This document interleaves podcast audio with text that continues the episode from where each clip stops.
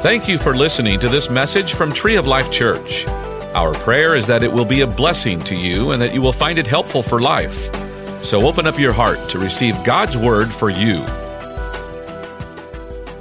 The following podcast will be presented in two parts. The first part was recorded at our 9 a.m. service, and the second part at our 11 a.m. service. Thank you. Thanks. Well, come on now.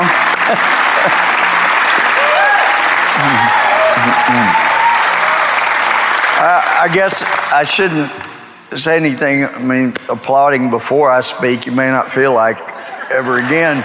But it's great to be here.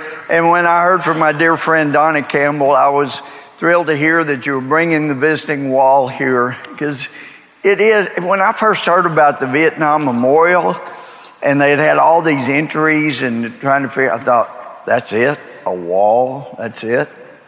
But there is something moving about it, and seeing name after name of people who gave their lives, and uh, some have said, yeah, but you know that really wasn't giving their lives for their country. Their country called, and they answered, and that's what America's been about.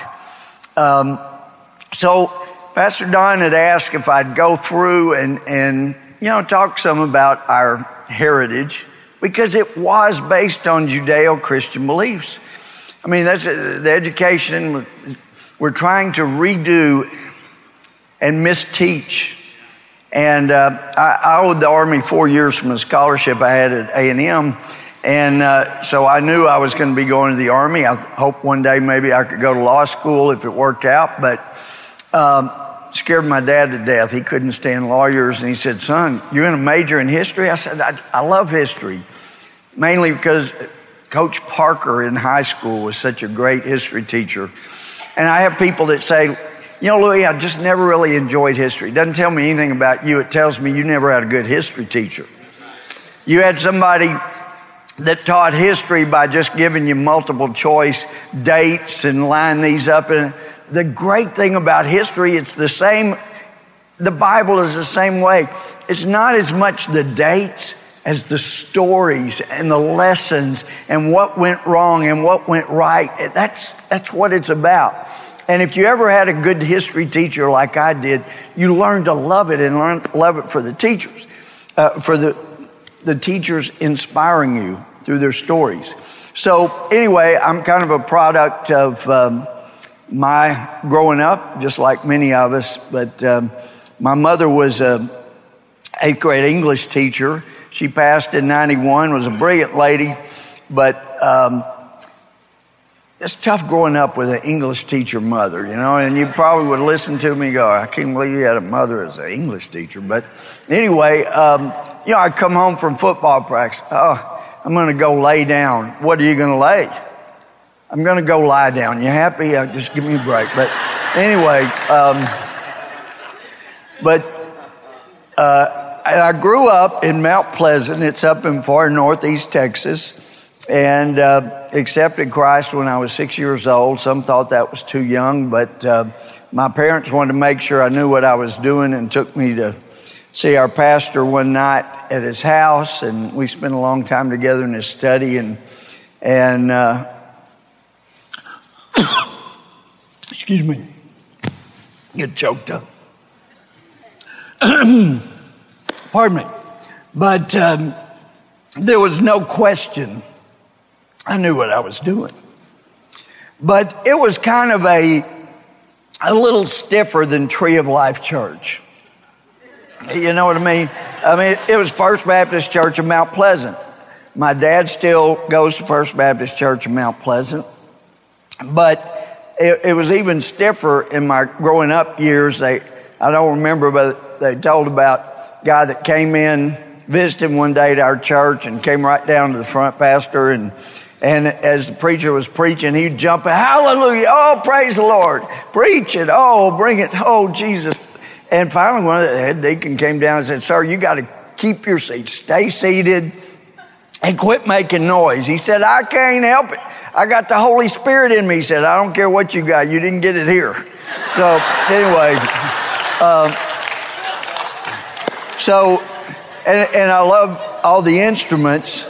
I started learning to play guitar when I was eight years old. I just loved it. I play it once or twice a year now, no matter what. But, um, but I loved it. When I was in high school, on a Sunday night before Christmas, I was leaving the house and I had my guitar case, and Dad said, Where are you going with that? And I said, Well, I'm going to church. The minister of music asked me to bring the guitar. He said, Not to our church. And I said, Well, he wants the congregation to sing Silent Night just with one guitar. And he said, Not at our church. And I said, Dad, the first time Silent Night was ever sung in Germany, it was to guitar accompaniment. Said, not at our church. Anyway, mother intervened and I was able to take my guitar and we did Silent Night with a guitar. But anyway, I want to touch on some of our history just to, to give you a better feeling about how God has moved in this country's life. Great Awakening occurred in the 1700s, and David Barton, I, have been deeply troubled because, uh, you know, we are in such trouble in this country, the way we've turned away from God. And I mean, growing up, when mother would, I was little too little to read, she would read the stories about uh, the Old Testament, and I was always mystified. How could these people have just been blessed so greatly, have seen miracles of God, and then turned away so quickly. I don't ask that anymore. It's happened in my lifetime. I've watched it. So I don't have to worry about, well, why didn't they? It is happening now. And, and I know that there are a lot of teachers that think they're teaching what's appropriate because they've been mistaught. And, and this is not anything new. Going clear back after Washington died in 1799, uh, in the early 1800s, there was a, uh, a biographer that wanted to set out to prove George Washington was not a Christian. And so uh, the main piece of evidence he had, he wrote to his Washington's niece and to a pastor of a church in Philadelphia where Washington went when uh, they were there for the government when it was meeting there in Philadelphia. And he asked one question Did you ever see George Washington take communion at the church in Philadelphia? They both said no. And he said, See there, he was an honest man and he knew that only Christians should take the Lord's Supper, take communion. So he knew he wasn't a Christian, and that's why he didn't take it. His niece was livid how could you say that about this man? How could you read the things he wrote? Read the things that he said that others wrote that he said. How could you investigate his life and not know that Jesus Christ was his Lord? I mean, you look at his resignation from being the commander of the revolutionary military. The last part of his resignation. He sent it to all 13 governors and he presented it to the uh, folks. You see here, this is a painting in the rotunda. And I think it's the most important scene depicted in the whole Capitol because it's a man six foot four doing what no one had ever done before or done in the history of the world. He led a country led the military in, in revolution. And then when he succeeded in winning the revolution as head of the military, he comes in with a piece of paper, giving all the power back, in essence saying, I've done what you ask, now I'm going home. Well, King George III couldn't believe it because he knew his history. A little bit crazy, but he knew his history. And he knew nobody had ever done that before. And they were saying, No, Washington's really serious. He's just going home. And he said sarcastically, If Washington were to do that, he would be the greatest man alive. I think he was. Nobody's ever done that before or since. Uh, there was a Roman general named Cincinnatus that had won a great campaign and went home, but there, it was different. Washington could have been Caesar In fact, there were a couple of times the military was so disgusted with the way things were going when the country was falling apart that they implored him to come and let us just make you the sovereign. You can take whatever title you want. You can pick your successor and we'll honor that. He wrote back and basically said, if you have any respect for me or this nation, you'll never mention such a notion to anyone again. So, I don't know if you've ever tendered resignation or gotten a resignation from an employee, not many of them include a prayer.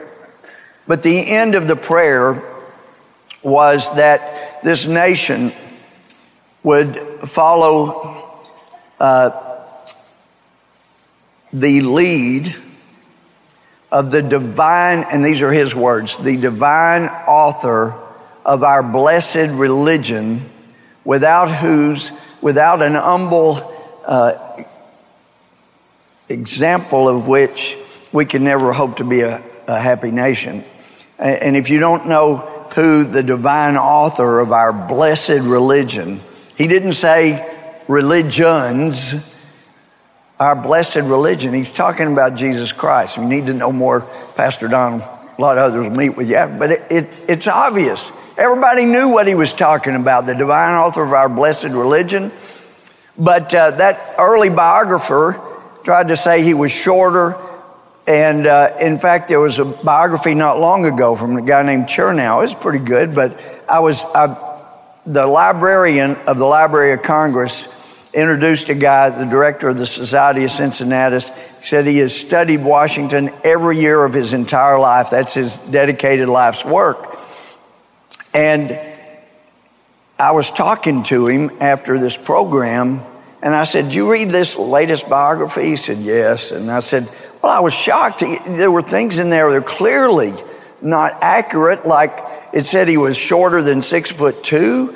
And I thought it was completely undisputed that when he was dead in 1799, flat on a slab, he was six foot three and a half. And he said, It is undisputed. He said, It's what happens sometimes when a journalist tries to write history. But anyway, trying to appeal to other journalists. But that was Washington.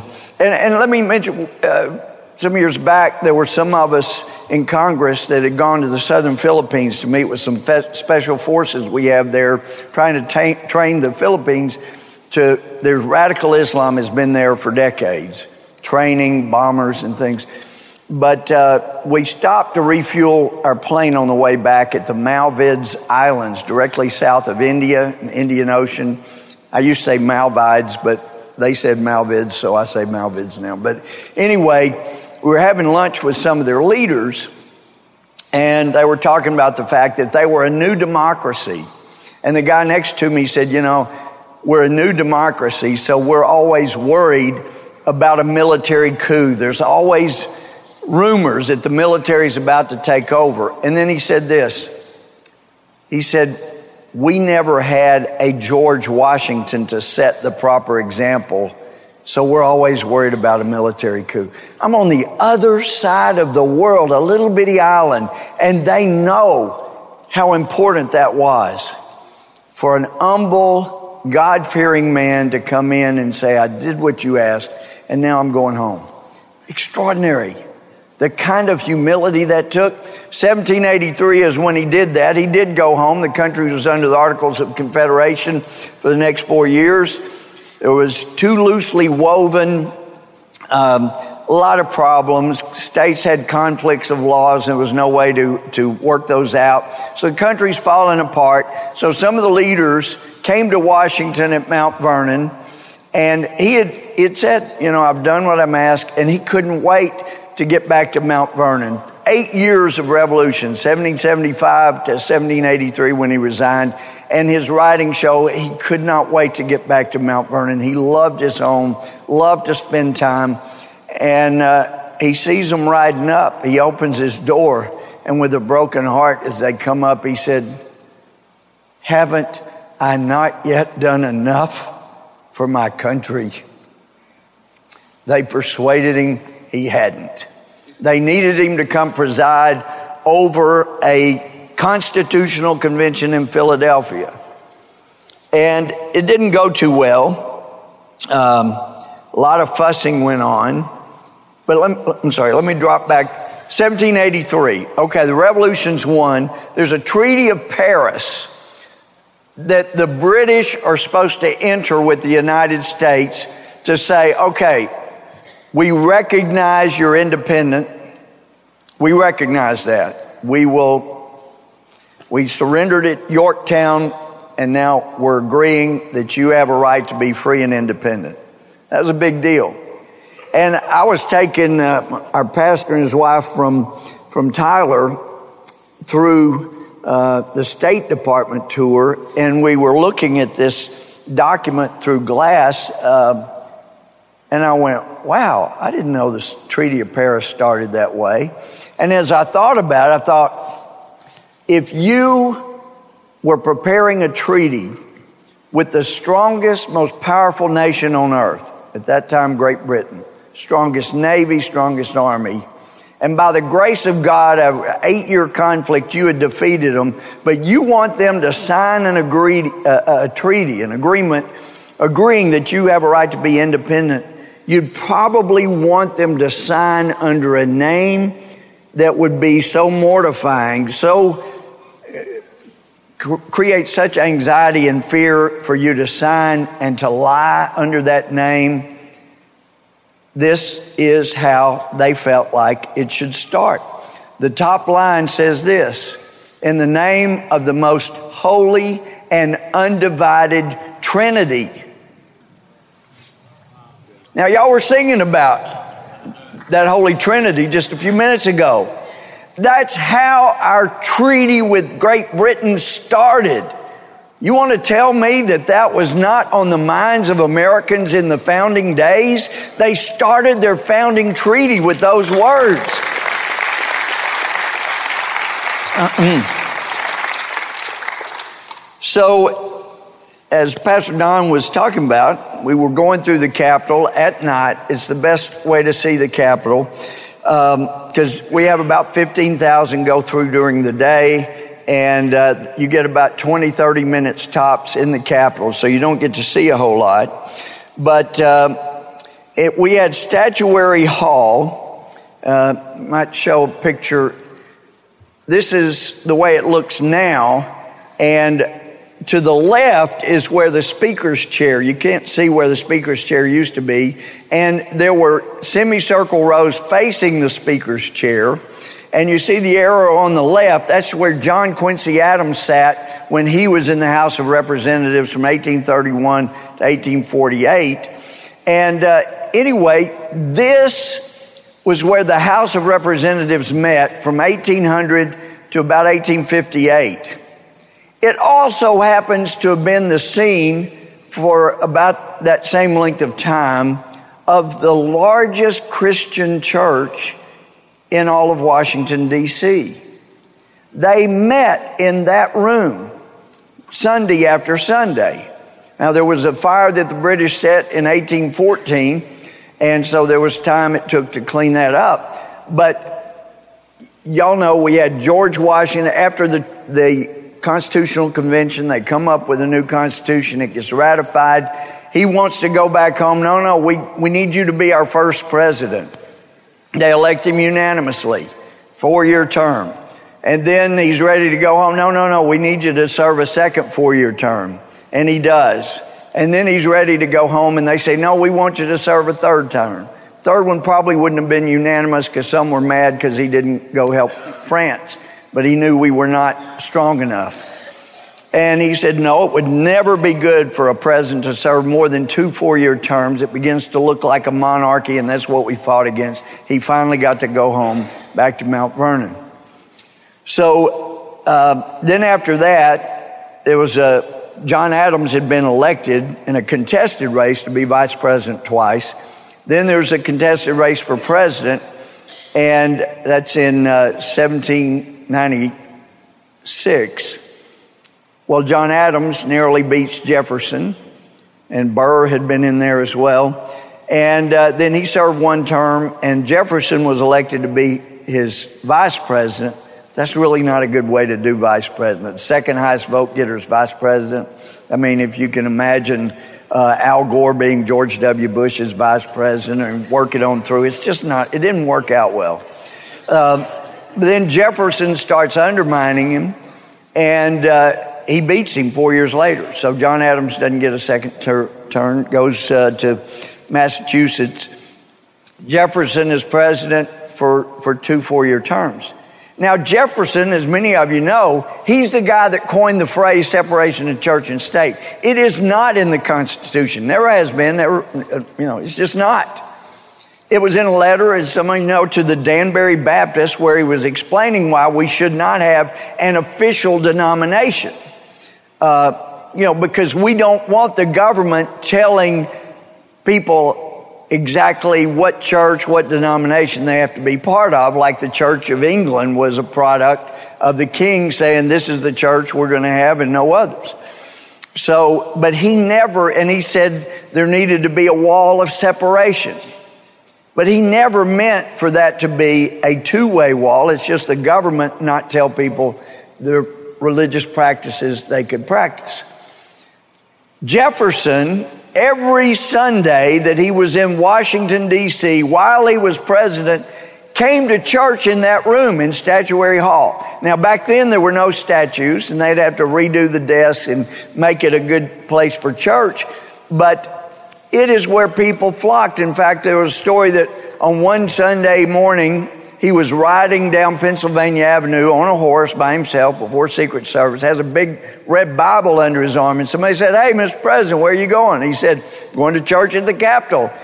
And he said, Well, you don't believe everything they do. And he said, Sir, I am the highest elected magistrate in this nation. It is imperative that I set the proper example. So he didn't have a problem having Christian church, as long as it was non denominational, in the Capitol. That doesn't violate his sense of wall of separation, separation of church and state. In fact, he had this new group, relatively new, called the Marine Corps Band, come and play the hymns many Sundays. He ordered them, come play the, the Christian hymns for this church service. See what I mean? Not a real big problem with having church in the Capitol. And for, for most of the 1800s, it was the largest church until eventually other churches took enough root that it ceased to be. Now, you saw up there the statuary hall, and the first arrow was amazing. John Quincy Adams, he had not been all that engaged in Christianity early in his life, but he was so brilliant. Some people used to think he may have been the smartest president ever, but he was so well educated in the U.S., in England, in France, and uh, kind of like Lincoln. By the, the time he got involved and, became president, he not only thought there might be a God, he knew there was a God. And Steve Mansfield has a great little book, uh, Lincoln's Struggle with God, from how he was claimed to be an infidel in his early 20s. He didn't have a good father figure to identify with God. But anyway, by the time he was president, he knew there was a God and knew that God worked and blessed America. So, John Quincy Adams, he gets defeated. He doesn't get a second term in 1828. He did what nobody else had ever done before in this country, and that was after he was president, two years later, he ran for Congress. Nobody's ever been stupid enough to do that. Why would he do something like that? You've been president. Now he's, he didn't even run for Senate. He ran for the House. He believed God was calling him to bring an end to slavery as William Wilberforce was, had almost completed doing in England at that time. Uh, Wilberforce, around 18, um, 1787, became a believer. He was in his 20s in Parliament and he believed God wanted to use him to bring an end to slavery. He fought for about 20 years. 1807, they made the slave trade illegal, but you could still have slaves.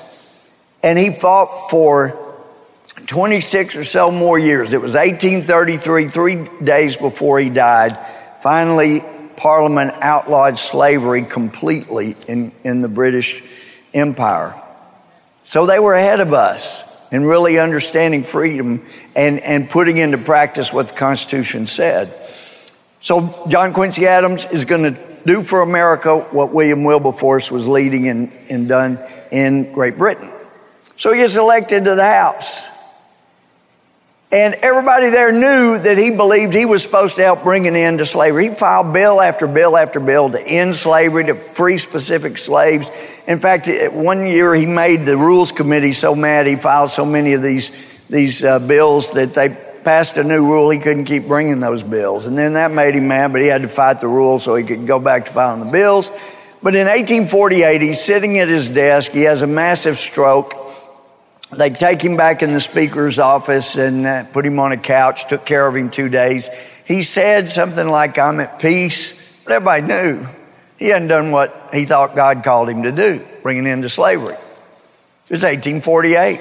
We're 13 years away from swearing in the president that will get it done. And I have heard a lot of people say, well, you know, Abraham Lincoln, he never got elected anything till president. Well, that's not quite accurate. 1846, he was elected to be in Congress and from Illinois. By 1848, he was so unpopular, he knew he had no chance of being elected again. That, that was out. So he served two years in the House of Representatives. And although John Quincy Adams, some people might call him a, uh, a porcupine Christian, you know, somebody's got a lot of good points, but you don't want to get real close to him you know, he's just kind of a curmudgeon at times, kind of cranky. Uh, well, he took a liking to this homely, tall, dark haired guy from Illinois, Abraham Lincoln, very young guy. And Lincoln was at the very back of the room. And if we could put back that same picture of Statuary Hall, you see the second arrow. He is in the back row, the semicircles, and he was he overlapped about a year with with uh, John Quincy Adams. And I've talked to Steve Mansfield about it, I've talked to other historians. Lincoln made it very clear when he was president that the most important thing that he ever saw or heard during his two brief years in the House of Representatives was those powerful sermons that John Quincy Adams preached on the evils of slavery over and over. How can we expect God to keep blessing America when we're putting brothers and sisters in chains and bondage? If America is going to be blessed by God going forward, we have to stop this. Well, he didn't get it done, but he changed the life, inspired the life, etched on the soul of the life of the man who would become president and get it done. Lincoln thought he was done with politics. And then when more slave states were allowed to come in, he couldn't rest. He got back involved, ran for the Senate, lost, and then elected president in 1860. We have a phenomenal history, and God has worked all the way throughout that time. Now, the Constitutional Convention, uh, we have a picture. You've seen the, uh, you've seen this painting. It hangs, it's a massive painting hanging in the Capitol. And I like this one because you get more of the feel of the true big man's man, six foot four George Washington. Well, so they had talked him into coming back, but for nearly five weeks, it was a disaster. Lots of yelling, and it was all Washington could do to keep control and getting, getting out of hand. By the end of June, there in 18, or 1787, finally, after about five weeks, somebody wrote, President Washington looked so relieved when Dr. Franklin sought recognition. You see him down there in the front sitting. Now, at this point, he's 80 years old.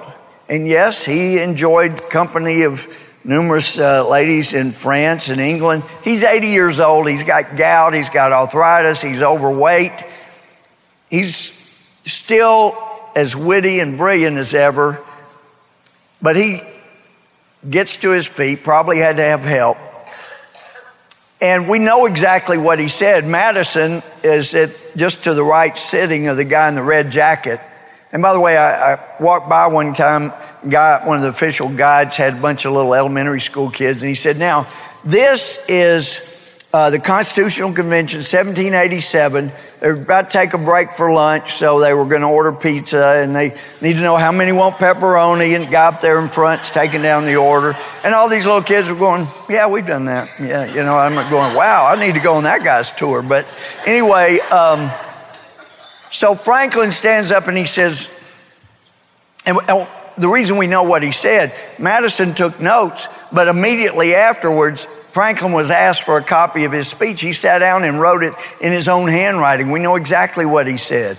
And he starts out and basically says, We've been going for nearly five weeks. We have more no's than ayes on virtually every vote. He says, in these exact words, How has it happened, sir, that we have not humbly thought of seeking the aid of the Father of lights to enlighten our thinking. He said, uh, in the beginning contest with Great Britain, when we were sensible of danger, we had daily prayer in this room. Our prayers, sir, were heard and they were graciously answered. Then he goes on to talk about how they had, they all should remember specific prayers they prayed together in that room that were answered.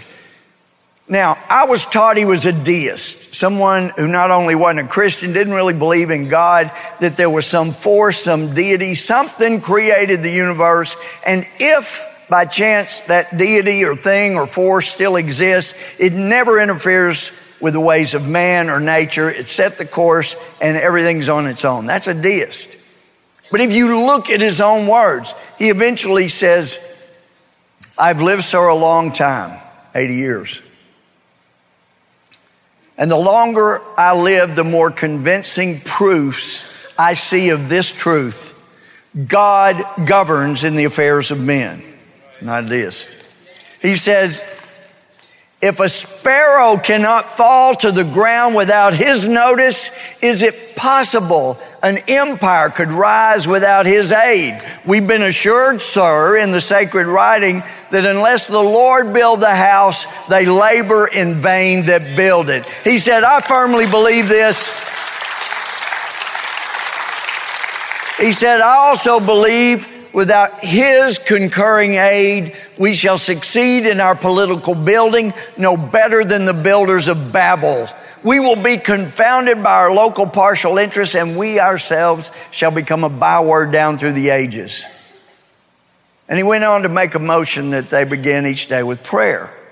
Now, some think it passed. It didn't. And, and some secularists say, see, they didn't believe in prayer. Well, if you go look at the debate, the reason it didn't pass is because they said, yeah, when we had prayer here during the Continental Congress, we had a treasury, we had money, we were getting paid, and we could, when nobody trusted, especially the Quakers, one of us to do the prayer for everybody, but we could all agree on a minister. You know, Pastor Don, you know, could have been a good peacemaker there. Okay, I can come in and do a prayer for everybody. And, uh, you know, because Baptists, heck, we, we fuss, you know, you got three Bap- two Baptists, you got three churches, you know, that kind of thing. But they could agree on one chaplain that they could hire to do the prayer every day. And they said, Look, we're not getting paid. We have no treasury. We can't hire a chaplain, so we can't do that right now.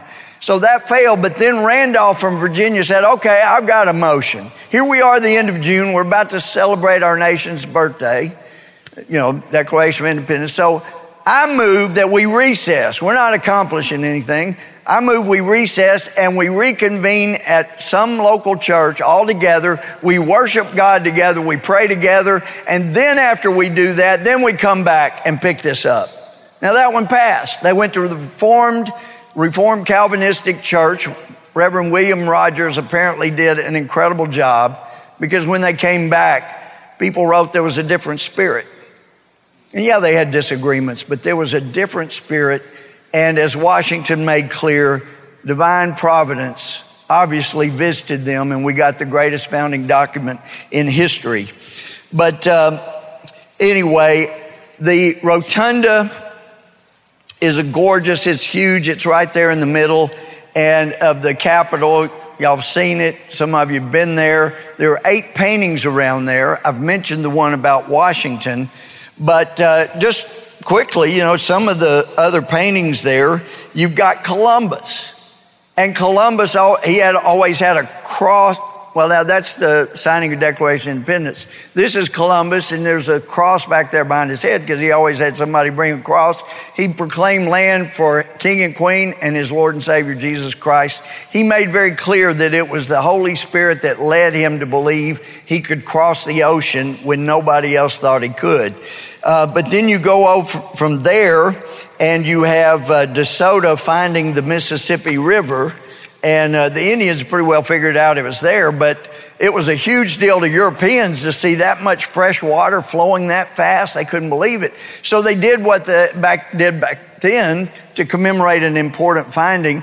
Uh, look down, they dig in a hole to plant a cross to commemorate this important finding because crosses, they knew the importance of the cross. And then you've got Pocahontas being um, baptized, although some of the official tour guides now, because you don't want to get anything uh, Christian, they say this is the marriage of Bab- uh, uh, Pocahontas. Now, it was a baptism, and it wasn't the Baptist Duncan. This is kind of the little dab will do you. And uh, anyway, uh, but this was the baptism of Pocahontas, this beautiful Indian queen uh, who was becoming a Christian. That was a huge deal back then. And then we also, one of the other most prominent paintings of those eight, it's the prayer meeting the pilgrims had before they crossed. Uh, well, actually, this is in Holland. So they went from there to England, and then from England, they came across the United States. And a lot of folks don't realize they were on two ships. The Speedwell was huge, small Mayflower, and the Speedwell started taking on water while they were in England, so they had to, some say, kind of like Gideon's army. They had to get down to the smallest, hardiest group. But if you zoom in on the Bible, there, this is the page it's open to New Testament of our Lord and Savior Jesus Christ. I keep thinking somebody's going to come in and say, You can't have that in our Capitol. But um, want to jump down to Lincoln's second inaugural. This is uh, inscribed on the inside of the Lincoln Memorial. And y'all familiar with the Lincoln Memorial? Inside the north wall, that's what it looks like. And partway through his speech, he's, he's talking about the North and South. And he's really wrestling with how can a good God allow this, these kind of terrible things to happen. And he says, talking about North and South, both read the same Bible, both pray to the same God, each invokes his aid against the other. The prayers of both could not be answered, that of neither has been fully answered. The Almighty has his own purposes. And then he quotes scripture Woe unto the world because of offenses, for it needs be that offenses come, but woe to the man by whom the offense cometh. Unquote. He said, Fondly do we hope, fervently do we pray that this mighty scourge of war may speedily pass away. Yet if God wills that it continue until all the wealth piled by basically the slaves' 250 years of unrequited toil shall be sunk, and every drop of blood drawn with the lash shall be paid by another drawn with the sword, as was said 3,000 years ago, still must be said today. The judgments of the Lord are true and righteous altogether. That's the President of the United States. Well, Jefferson, and it's inscribed in the Jefferson Memorial, said, God who gave us life gave us liberty. Can the liberties of a nation be secure when we have moved, removed a conviction that these liberties are the gift of God? And I just want to finish with a story of Ross McGinnis, because this is Memorial Day weekend. We remember those that paid, with, as Lincoln called it, the last full measure of devotion. Ross McGinnis grew up in Knox, uh, um, Pennsylvania. He was not from my district, but I went to his funeral at Arlington National Cemetery. And when he graduated high school, he went into the Army. He loved it. He had found his niche. He was a good shot. They made him a machine gunner on a uh, Humvee. He, he smiles in all his pictures going through basic. I don't know about you guys that were men and women that were in the military, but I don't think I ever smiled going through basic. And I sure wouldn't have smiled if I'd been in Iraq, 120 degrees. He's smiling. His other buddies are beat down. His platoon leader said he was really the, the life of the, of the uh, platoon. So they're going through a town in Iraq, and a, a grenade was propelled down into the, the hold of the Humvee where there were four soldiers. He was the only one elevated that could have gotten out. His platoon uh, sergeant said he yelled grenade and he started to jump out and he looked down in the hold and saw they were all four just scrunching in the corner and he knew they were all going to die. Instead of jumping out and saving himself, young Ross, 19 at the time, jumps down on the grenade, takes the full force, and saves four lives. I went because two of those people were my constituents. One was his platoon sergeant from Longview, and then another private PFC who was uh, uh, Sergeant Lawson from, I mean, Private Lawson from Tyler. But there at the graveside,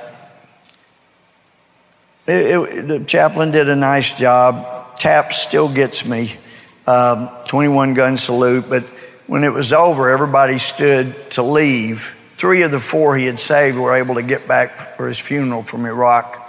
And the platoon sergeant was first up and knelt before his remains, put his hand on his remains, and knelt in prayer. He was followed by the two others that did the same thing. And I realized that's what we're supposed to do. Sergeant said they thanked Ross for saving their lives. And they thanked God for sending Ross. That's what Memorial Day is about. We thank those who served. We thank God for sending those who would serve. Jesus said, Greater love is no man than this, that a man lay down his life for his friends. He knew because that's what he did. And he was love, and he is love. And I'm telling you, our country's in trouble. You surely know that. We have turned, not only turning away from God, we are abusing the very things that are from the owner's manual that God gave us. And if you think, well, you know, I didn't elect this president or that president. Look at Hosea 8 4, because, and this is, uh, I like this living translation. God's telling Hosea why he's about to come down on the children of Israel. He says, They have chosen leaders who are not my choice. You think we're not held accountable for who we choose, whether you elect them or not? Doesn't matter what party you're in, we're accountable and we can lose this country. There's nothing you can do better for your country than get your own self right with the Lord. Things will take care of themselves. So, Pastor Don, if you would come. This concludes the first part of our podcast. Please stand by for part two.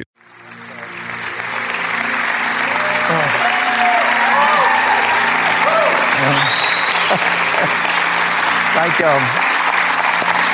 Uh, thank you. Um, please be seated. yeah. Well, well, thank you, Pastor Don. But uh, y'all are so gracious. But I can't help but uh, think of the words of Steven Curtis Chapman, who become a friend, who actually wrote my heart when he wrote, "If the truth were known." And a light were shown on every hidden part of my soul most would turn away, shake their heads, and say, He's still got such a long way to go. If, if the truth you were known, you'd see that the only good in me is Jesus. And uh, so, anyway, thank you for the warm welcome. And I thank you, Pastor Don, for putting your reputation on the line, for having me here. And, uh, you know, Donna, uh, Senator Campbell, we're both considered a bit crazy, you know these crazy fools, and um, been called all kinds of names. Both of us have, I know, when you stand up for what you know to be true. But I often think of uh, Michael Card's song. He wrote El Shaddai and a bunch of big songs, but I love the one that, uh, that it seems I've imagined him, talking about Jesus, all of my life the, as the wisest of all of mankind. But if God's holy wisdom were foolish to man, he must have seemed out of his mind. anyway, the chorus, uh, we in our foolishness thought we were wise. He played the fool and he opened our eyes. When we in our weakness believed we were strong, he became helpless to show we were wrong. So we follow God's own fool. For only the foolish can tell to be beyond believable, come be a fool as well. So it's an honor to be a fool and uh, all the other things that I've been called. I always did uh, very well on testing. It may have been because I had a mother who was an English teacher in eighth grade. Actually, she's my teacher all my life, but uh, well, till she passed in 91. But I grew up in Mount Pleasant. Um, after I finished the four years out of the Army, Kathy and I, she had been from Dallas and I was from Mount Pleasant. And I lose my Christian witness a lot of times in Dallas traffic and uh, sometimes Austin too. But anyway, uh, but anyway, Tyler just had always, I said, I just feel good about it. We prayed about it, went visited uh, on leave from the four years I was in the Army because I had a scholarship at A&M. Anyway, it just felt right. We both had uh, offers there, been there ever since. But um, in Mount Pleasant, I accepted Christ when I was six years old. Some were concerned I might be too young, but uh, after a long conversation with my pastor, and yeah, I cried because uh, just still was amazing, you know, that someone, God's only son, would give his life for me. I never did anything really horrible, but I have sinned and fallen short of the glory of God. But uh, in fact, I've prayed for the simplicity of faith. You know, sometimes it gets all burdened down with all kinds of strange philosophical, theological things when faith in its truest form is so pure. It's just complete faith. But it, it, was First Baptist Church of Mount Pleasant, and they told about when I was little, there was a, a visitor came in, made his way to the front row, and uh, as a preacher was preaching, he was jumping up, hallelujah, praise the Lord, oh, bring it, pastor, just on and on. Finally, uh, uh, Dick came down and said, sir, you got to keep your seat, keep your mouth shut. He said, I can't help it. I got the Holy Spirit in me. He said, I don't care what you got, you didn't get it here. So anyway, so I'm thrilled to be here at Tree of Life where if you got the Holy Spirit, you may have gotten it here. You know? That great? And, um, you know, no nation lasts forever. It just doesn't. Until Jesus returns, there will be no nation lasts forever. They come and go, leaders come and go. But God has blessed America beyond anything anybody could have ever dreamed, including the founders. He just has. He's used us. I don't, you know, Jesus said, You're going to suffer for my sake. I don't know about you, but when I was growing up in elementary school, if you weren't a Christian, you were really kind of embarrassed to, to say that. I mean, you don't suffer for Christ's sake in an environment like that. So, for whatever reason, God gave this country here where for most of our nation's history, you didn't suffer for Christ's sake. You were blessed for Christ's sake in so many ways. And, and we were able to get the Bible translated into nearly every language around the world, almost. And, and we've sent missionaries all over the world to bring the gospel, the good news all over the world, just, just like Jesus said to do. And that this country has been used so much, but I was told by uh, one of the uh, ministers at Southern Baptist Convention headquarters that uh, somewhere probably in the late 90s, for the first time, we had more missionaries coming into America than we did going out. Things have changed. You can suffer for Christ's sake now in this country. People are suffering for Christ's sake now. And I, I was in the Supreme Court when uh, oral argument was going on in the case involving, involving the Little Sisters of the Poor. And this didn't make the news, but it sure made an impression because they kept making the distinction well, these nuns totally dedicated their life to Christ and helping others, and it's against their religious beliefs to help pay for abortion. And, and uh, anyway, that, um, so that was a big issue. They're not actually a church. They're a charity, but they're not technically a church. But toward the end of the argument, one of the justices asked basically the administration's lawyer, you know, I get the impression that you even believe the government has the right to tell a church what they can believe and what they can practice. And he had indicated, yes, they did. I mean, folks, we're headed for some tough times if the government can tell the church what beliefs you can practice and what you can't. And I know the pastor's got to take off quickly after this service for Israel. It's funny, God's working around the world, and I've seen him be at work in Israel. He really is. And uh, I've been fortunate as a member of Congress to meet with Prime Minister Netanyahu a number of times. And a couple of years ago, um, I went with uh, Michele Bachmann and Steve King and Robert Pittenger. Uh, and the four of us sat down with Netanyahu one evening about seven. He had to speak to his political party at 8.30 that night. They were mad at him. And his assistant said, you can't keep him long. He's got to write his speech. He hadn't even written his speech. And so in our private conversation there in the real capital of Israel, Jerusalem, um, I said, look, I don't know if you remember, but a few years ago, I told you two things, and it's on my heart. I got to tell you again. Uh, number one, there has never been a time in Israel's history when Israel gave away land trying to buy peace that ultimately that land wasn't used as a staging area from which to attack it. He said, I'm using that in my speech tonight. I said, Well, it's true. It's true. And second, I think I'm not a prophet. I know a lot of history. I know the Bible. I think you've got a chance to be one of Israel's great leaders. And Michele said, Louie, he is one of Israel's great leaders. I said, no, no, no. I'm talking all time greats. I'm talking going back to David, to Solomon, Josiah, Hezekiah for most of his time uh, you know, up through Ben Gurion. But the greatest leaders of Israel, besides being Jewish, had one thing in common. They all called upon the nation of Israel to honor the God of Abraham, Isaac, and Jacob. And that just hasn't happened in so very long. And he said, Well, I don't know if you're aware, but since you told me that, I started a Bible study in my home. Well, and I, I said, I did hear that. I read that. I, I can't tell you how thrilled I was. Um, and I'm sure it's the Torah or the Tanakh, but the Old Testament. And, and he said, okay, well, here's something you don't know. And, and his family was not spiritual, uh, as I understand it.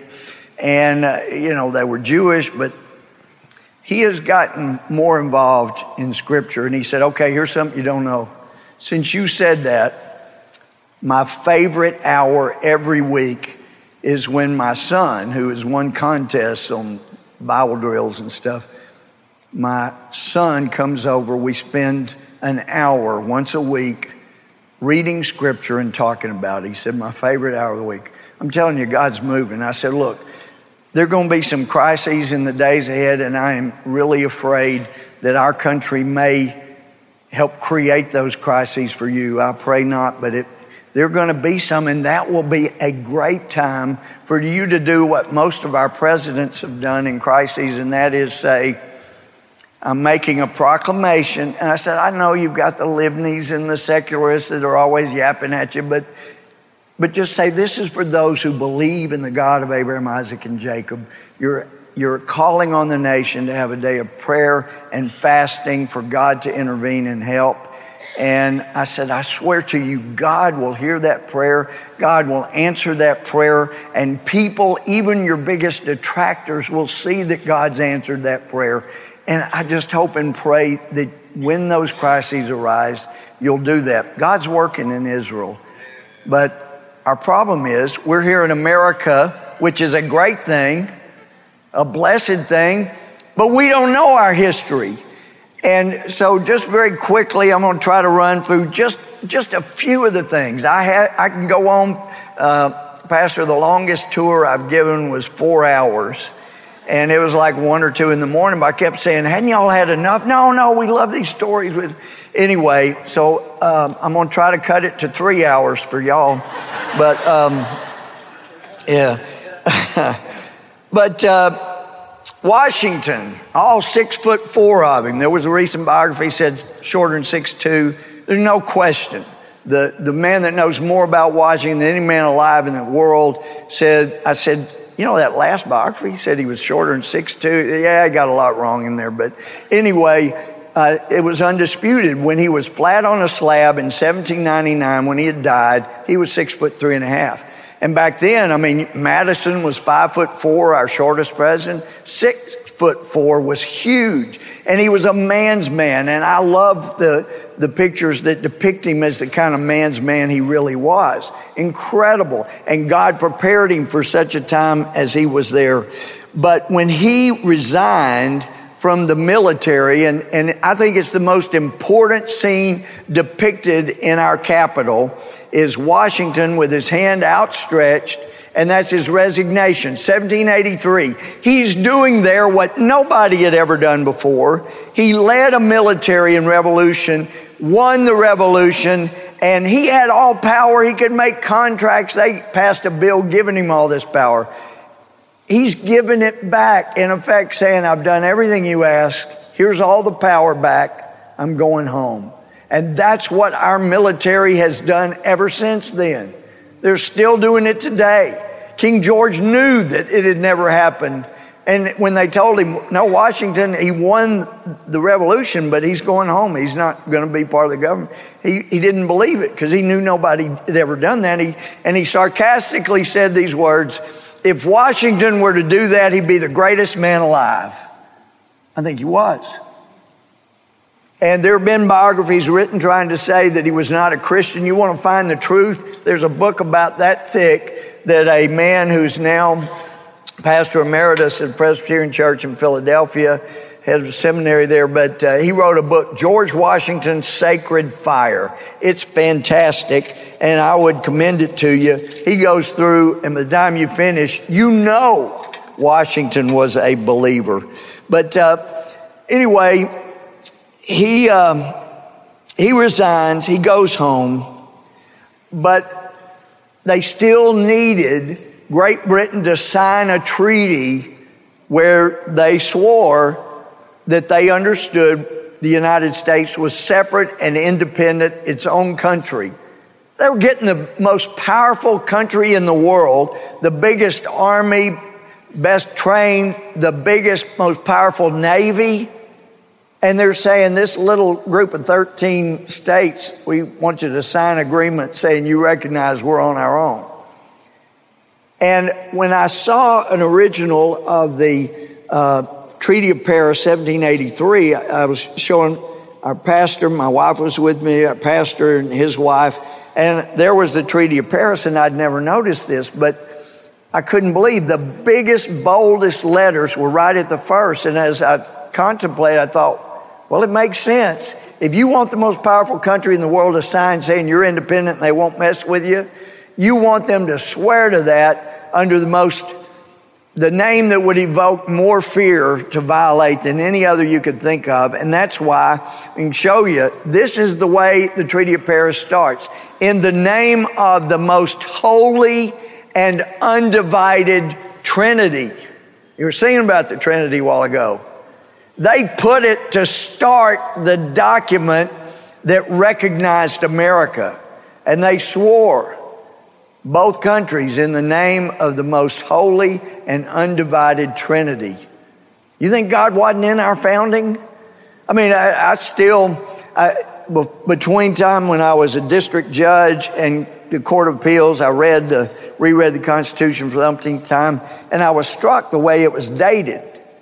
It was dated, you know, in, in the year of our Lord, 1,000.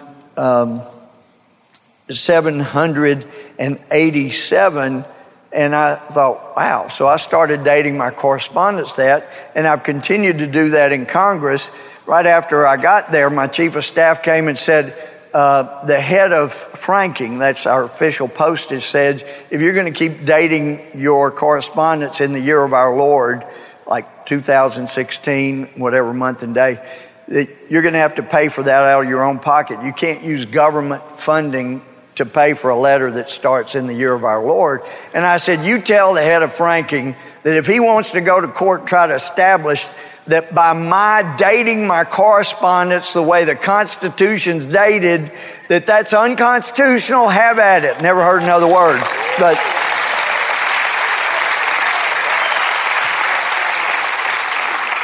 So we have Statuary Hall, as it's called now. Originally, when the House met there, there were no statues.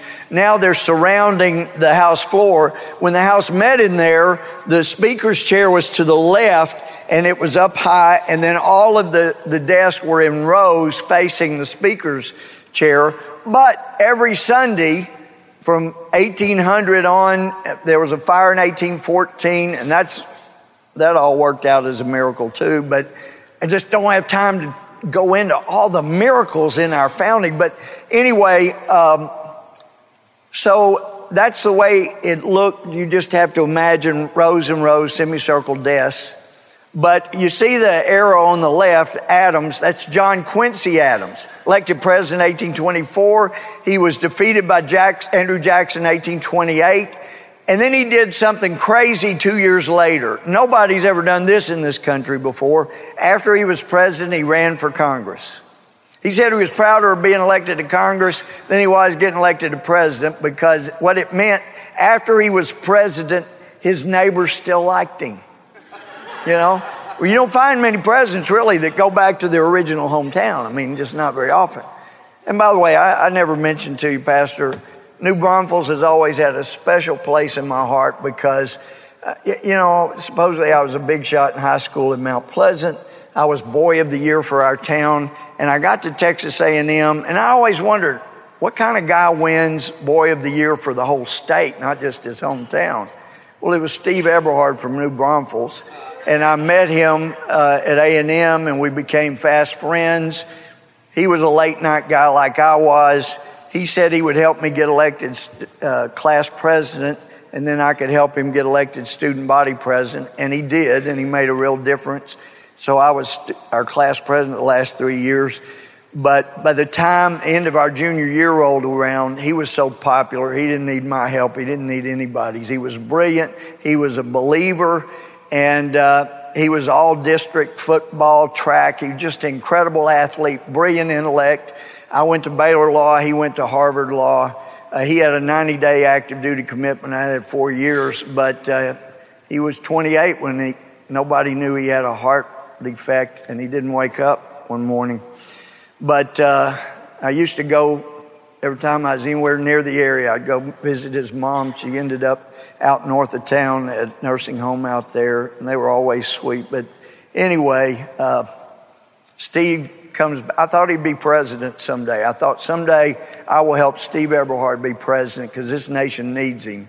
But uh, call, God called him home sooner. But it, it's just evokes a lot of emotion anytime um, I think about the effect New Braunfels Zone had on me.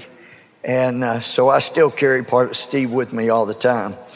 All right, I didn't mention that in the first service, uh, but uh, so back to Adams.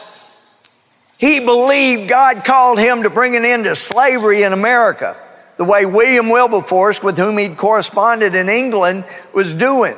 Wilberforce was in Parliament in his 20s. He uh, became a believer in 1787, fought for 20 years, every year, year after year, to end slavery. 20 years later, 1807, they passed a bill that ended the slave trade, but it did not end slavery. And so, um, he fought for 28, I'm sorry, 26 more years, 1833. Three days before he died, England's English Parliament outlawed slavery completely in all of the British Empire. Well, Adams thinks God's calling him to do that here. That's his calling. That's why he ran. Over and over, he filed bills to free slaves, to, to end slavery altogether, over and over. And every time he got recognized on one of his bills, he would stand up at his desk, which was, his desk was where that arrow was pointing there on the left, and preach these hellfire sermons about how can God keep blessing America when we're putting our brothers and sisters in chains and bondage. and, and, and just really preaching it but he didn't seem to do any good. He couldn't get a bill passed. And he was there till 1848. He had a massive stroke. And they took him back, put him on a couch, took care of him two days. He said something like, I'm at peace. But everybody knew he hadn't done what he thought God called him to do, and that was end slavery. It's 1848. president won't even be sworn in that does that for 13 more years, and it'll be 17 more years before he actually is able to make that more of a reality. But he was faithful, and uh, uh, in 1846, though, a tall, homely looking guy, uh, he later grew a beard, but uh, he had a kind of high, unpleasant voice to listen to. And I, I love Bill O'Reilly's been great to me, but his book, Killing Lincoln, he says two places he was a great speaker. No, he was a great speech writer, but he was not a great speaker. He, he had that unpleasant voice like Daniel Day Lewis depicted in the movie Lincoln.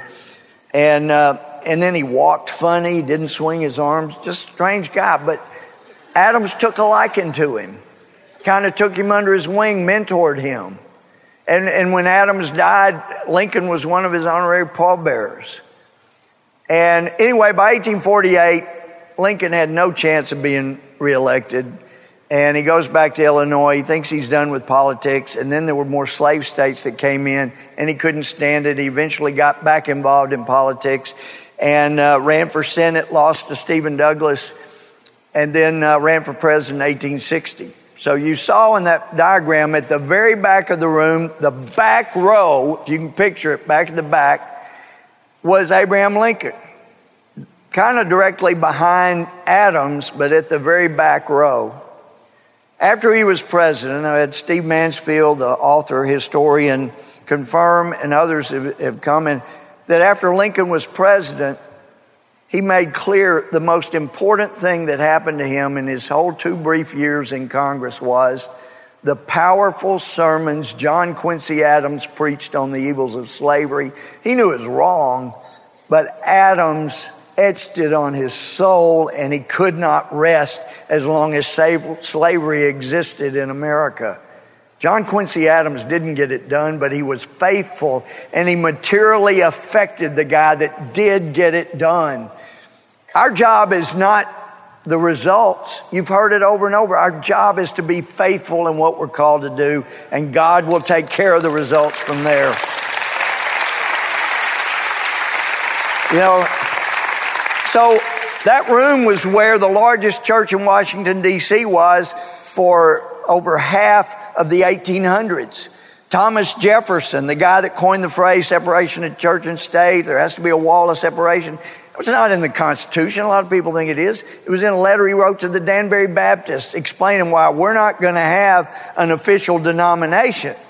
But this president that coined those two phrases, when he was president, went to church in the Capitol every Sunday that he was in Washington, D.C. And uh, he would normally ride his horse down Pennsylvania before the Secret Service, and uh, he would go to church. And he also ordered this new group called the Marine Corps Band to come play the hymns. They did the accompaniment for the hymns much of the time. That didn't offend his sense of separation of church and state because he knew the key was it was not, it, they needed the church to interfere in government. It's just that government was never to interfere with the church and with our religious beliefs. That's the way it's supposed to be. And uh, at the Constitutional Convention, I love the way Washington's depicted because he was a tall guy. And uh, we have, you've seen this painting, it's massive. Eh, there in the Capitol. Ben Franklin's there in the front. Uh, Madison is in a blue coat just to the right of the guy in red coat. And, and Franklin's 80 years old. And yes, he enjoyed ladies' company in Europe and in England and all, but he's 80. He's got arthritis. He's got gout. He's overweight. He has trouble getting up and down, usually has to have help. They'd been going for nearly five weeks in the, uh, 1787 in June, and, and toward the end of June, he finally stands up. It just, Washington was doing everything he could control things. And Franklin stands up, and somebody wrote that uh, President Washington appeared so relieved when Dr. Franklin sought recognition. So Franklin probably had to have help standing up. He's a couple of years away from meeting his maker. And I was taught he was a deist, you know, didn't really believe in God. If whatever created the universe still around, it doesn't try to interfere, it just is out there. Look at his own words. We know what he said because afterwards he was asked for a copy of his speech. He wrote it all down in his own handwriting, word for word. We know what he said. He starts out saying, We've been going for nearly five uh, weeks. We have more no's than ayes on virtually every vote. How has it happened, sir? He said, that we have not once thought of humbly applying to the Father of lights to illuminate our understanding. In the beginning contest with Great Britain, when we were sensible of danger, we had daily prayer in this room.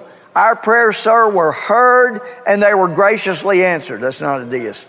And he goes on and talks about specific prayers that they should all remember they prayed and that were answered. And he says these exact words. And he says, I've lived, sir, a long time. Yeah, it's been 80 years. And the longer I live, the more convincing proofs I see of this truth. God governs in the affairs of men. And if a sparrow cannot fall to the ground without his notice, is it possible an empire could rise without his aid? We've been assured, sir, in the sacred writing that unless the Lord build the house, they labor in vain that build it. He said, I firmly believe this. I also firmly believe that without his concurring aid, we shall succeed in our political building no better than the builders of Babel. We'll be confounded by our local partial interests and we ourselves shall become a byword down through the ages. You know, as Adams wrote, you know, we've got within our grasp what people have only dreamed of, the chance to govern ourselves. And if we can get this right, it basically was what he was saying, that other nations will want to follow our example. And, they knew that. They were so brilliant and well read, but they knew they had to have the blessing of God or it would never work. And that's exactly what they got. Well, okay, that motion didn't pass because they didn't have a treasury. And yes, every, every time, every day in the Continental Congress, they had prayer. They started with prayer every day, like we do now. And, uh, and by the way, there was a lawsuit that was filed on the National Day of Prayer, first Thursday in May, because um, a congressman from Wisconsin had a constituent who's head of the Freedom from Religion which is completely antagonistic to our Constitution. Nobody's free from religion. That was not a, a freedom. But anyway, they, he asked as an atheist to lead a, a um, prayer, and the chaplain refused. He said, No, this is very specific. It has to be an invocation, it's part of the house rules. It has to be an invocation invoking God's blessing. And if you don't believe in God, then you can't do an invocation. So they've sued. That suit's pending now. Uh, we're under attack like never before. Well, but the founders knew the importance. And that Franklin's motion failed because they didn't have money to hire a chaplain and nobody trust everybody didn't trust one person in there to do a prayer that would be fair to everybody. Probably had too many Baptists like me. Uh, no, you know. But anyway, um, so they said, We got no money. We can't hire a chaplain. And so that failed. And then Randolph from Virginia said, Okay, here we are, the end of June. We're about to celebrate our nation's birthday, Declaration of Independence. I move we recess, we reconvene at a church and worship God together, pray together, and then come back and try that that passed. They went to the Reformed Calvinistic Church in Philadelphia, Reverend William Rogers presiding, and apparently he did a humdinger of a sermon and prayer, and you can find one of his prayers online still. And when they came back, it was written that there was a new spirit. Yeah, they had dif- differences of agreement, but there was a new spirit. And out of it came the greatest founding document of any nation in our history. Uh, but if you go to the rotunda, the middle room there in the Capitol, uh, some of you have been there. You've seen pictures of it, massive round, the big dome at the top. There are eight big mural, uh, eight big paintings there, and uh, one of them is the signing of the Declaration of Independence. It's the one depicted right back there. You've seen that before. And, you know, not only were most all of those guys Christians, over a third of them, Pastor, they were ordained Christian ministers. They are the ones that got this place founded. And wh- who was it was behind the abolitionist movement? The churches. The Christian churches knew we shouldn't be treating people like this. Who was it that was behind the movement in the 1900s to bring about civil rights so the Constitution meant what it said? Some ordained Christian minister named Martin Luther King Jr. I mean, Jesus and the church has been behind the best things that have happened to this country. And now,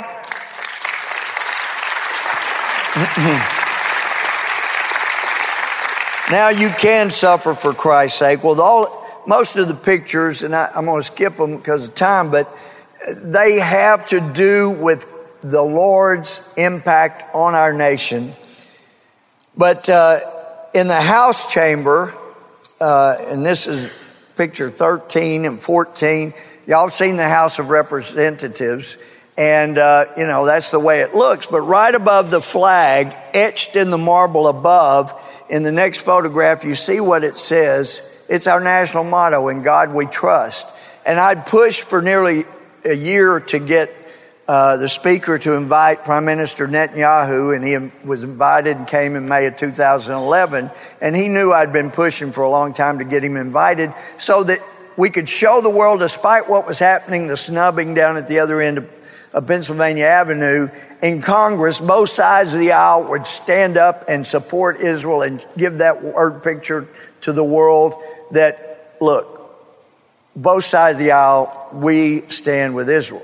And it was maybe the best speech I've heard. But as he shook my hand, I said, and he's looking at me, and the front is to my right.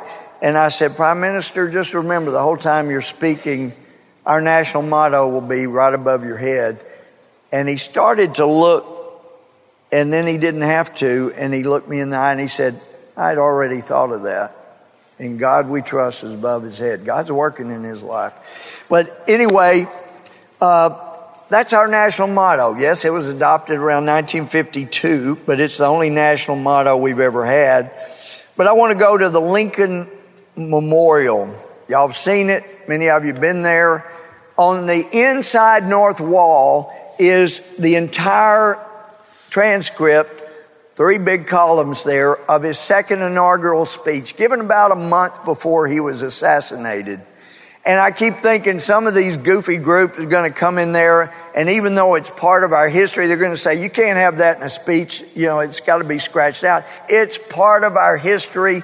And he says this he's talking about North and South. He said, Both read the same Bible. A president said that. Both read the same Bible, pray to the same God. Each invokes his aid against the other. The prayers of both could not be answered. The prayers of neither have been answered fully. The Almighty has his own purposes. Then he quotes scripture Woe unto the world because of offenses, for it must needs be that offensive come, but woe to that man by whom the offense cometh. Then he goes on Finally, do we hope? Fervently do we pray that this mighty scourge of war may speedily pass away. Yet if God wills that it continue until all the wealth piled by the slaves 250 years of unrequited toil be sunk, and every drop of blood drawn by the lash shall be paid by another drawn by the sword, as was said 3,000 years ago, must also be said the judgments of the Lord are true and righteous altogether. That's the President of the United States explaining as he's obviously wrestled with this question. And then you go to the Jefferson Memorial. We're told he didn't really believe much anything Christians do. But the quote is inscribed inside the wall, inside on the wall. God who gave us life, gave us liberty.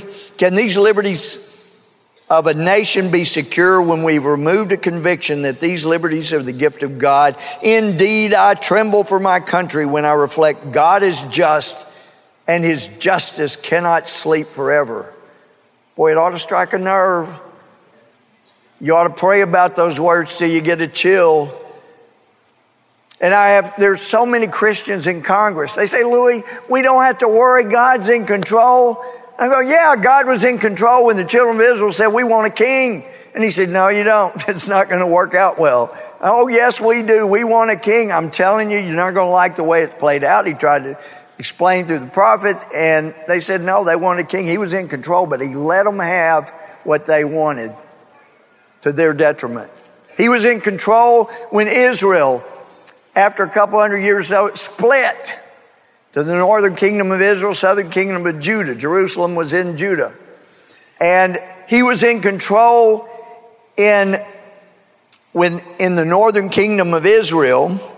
It was uh, 732 BC. The Assyrians, they're considered the fathers of terrorism, basically where Iraq is now.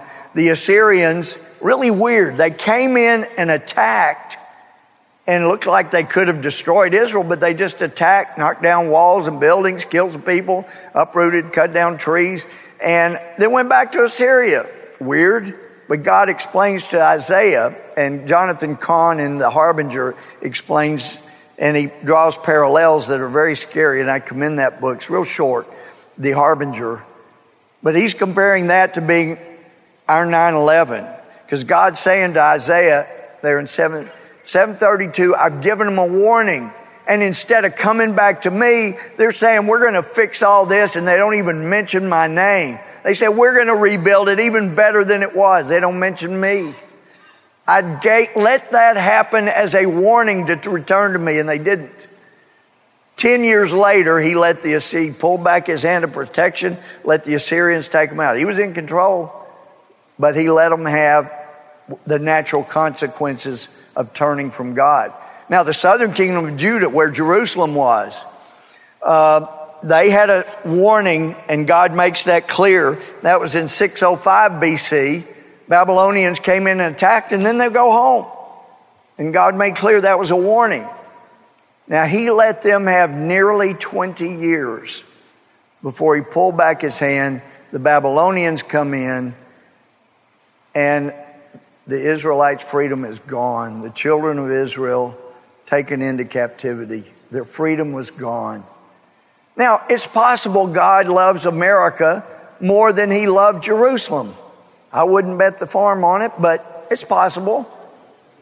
But he gave Jerusalem 19 to 20 years after their warning. And if Jonathan Cahn is right, that we got our warning on 9 11. I don't know about here at Tree of Life, Pastor, but all the churches I saw for 90 days were packed after 9 11. Oh, God, protect us. We don't know when the next hit's coming. After about 90 days, people going, Never mind, God, we're good. We thought we were worried. No, not a problem. We got to turn back to God. Let me, uh, one final.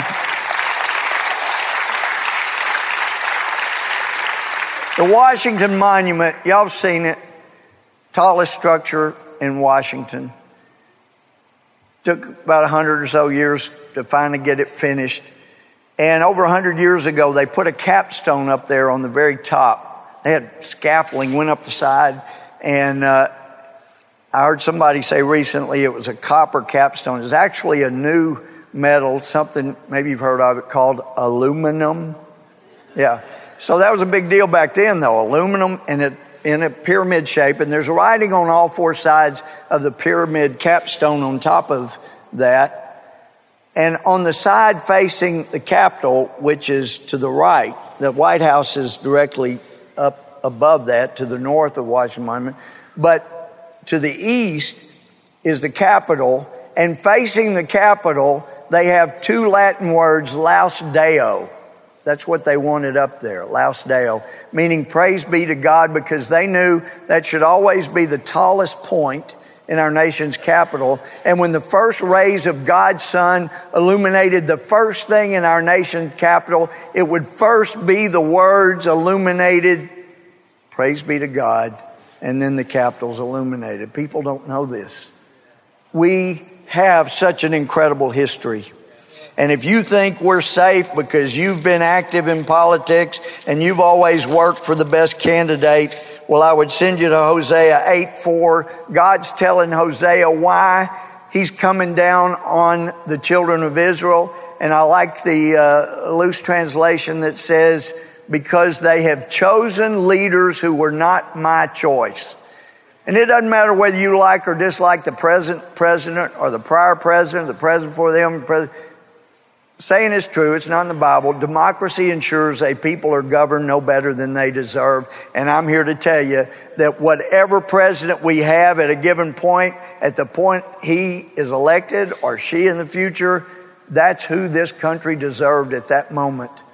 You better be praying and working because you have a responsibility here. And this is Memorial Day weekend and, and where we commemorate the sacrifice of those who have heard the call of the country. We've got the Vietnam Wall out there. Over 58,000 precious American lives were given for the freedom of others. And it was not allowed to end in a good way. And it was such a difficult time for this country, the way it was handled and mishandled and mishandled from start to finish but it doesn't detract from those precious Americans that gave all they had when their nation called.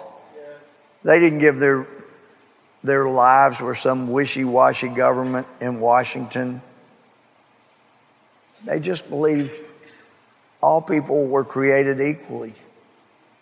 And this is a nation, I can't find other nations that have ever done this, was willing to give our greatest treasure, American blood, for the freedom of others. Jesus said, Greater love is no one than this.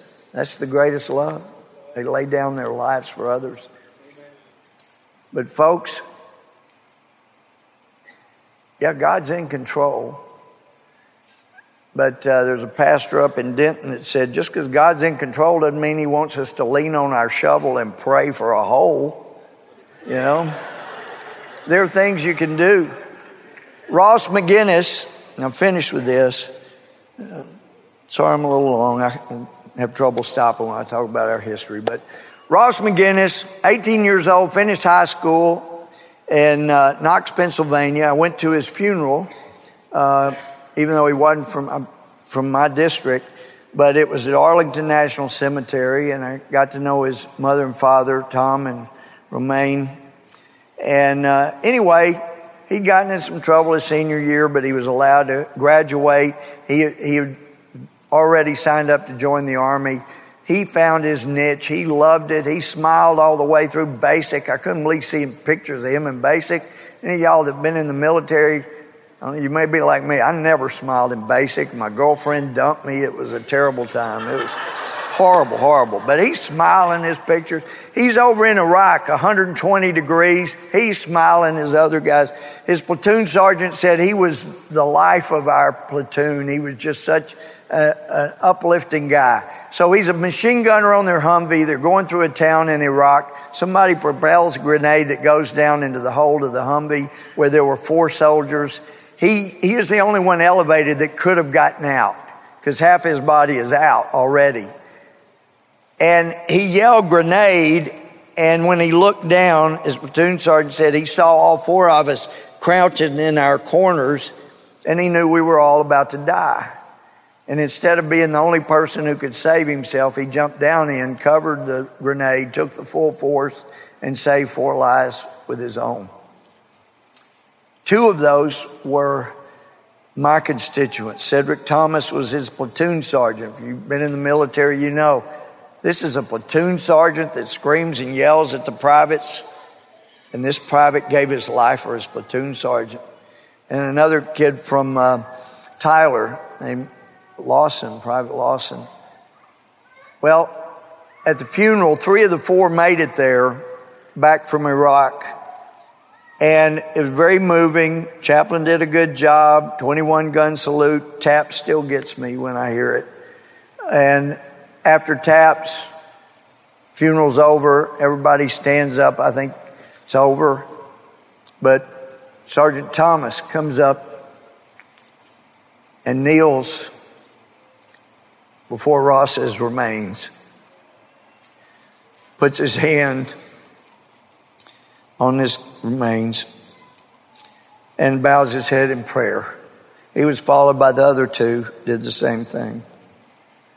Sergeant told me he was thanking Ross for saving his life, and he was thanking God for Ross. And that's when it hit me. That's what this weekend's about. We thank those who have served, especially the memory of those who've given all.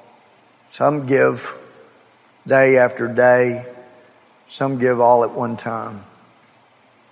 But we thank them and then we thank God for sending them so that we could be free. But I'm telling you, our country's in trouble. We're in real trouble. And yes, we're still pretty powerful. Military smaller than it was since before World War II. But that's not the biggest danger. The biggest danger is we've turned from God. And He is loving and merciful and long suffering, but at some point, He's going to pull back that hand of protection. And we'll go the way that every country goes at some point. Or we can turn back, have another great awakening, and have another hundred years. He gives us the choice. And thank God, He gives us the choice. I wouldn't have been so loving and merciful. But now is the time you want to do the best thing you could do for your country. You know, Pastor Don's father served this country and then he came back and founded this church. You want to do the best thing you can for the country? Give your life to Jesus. Pastor Don.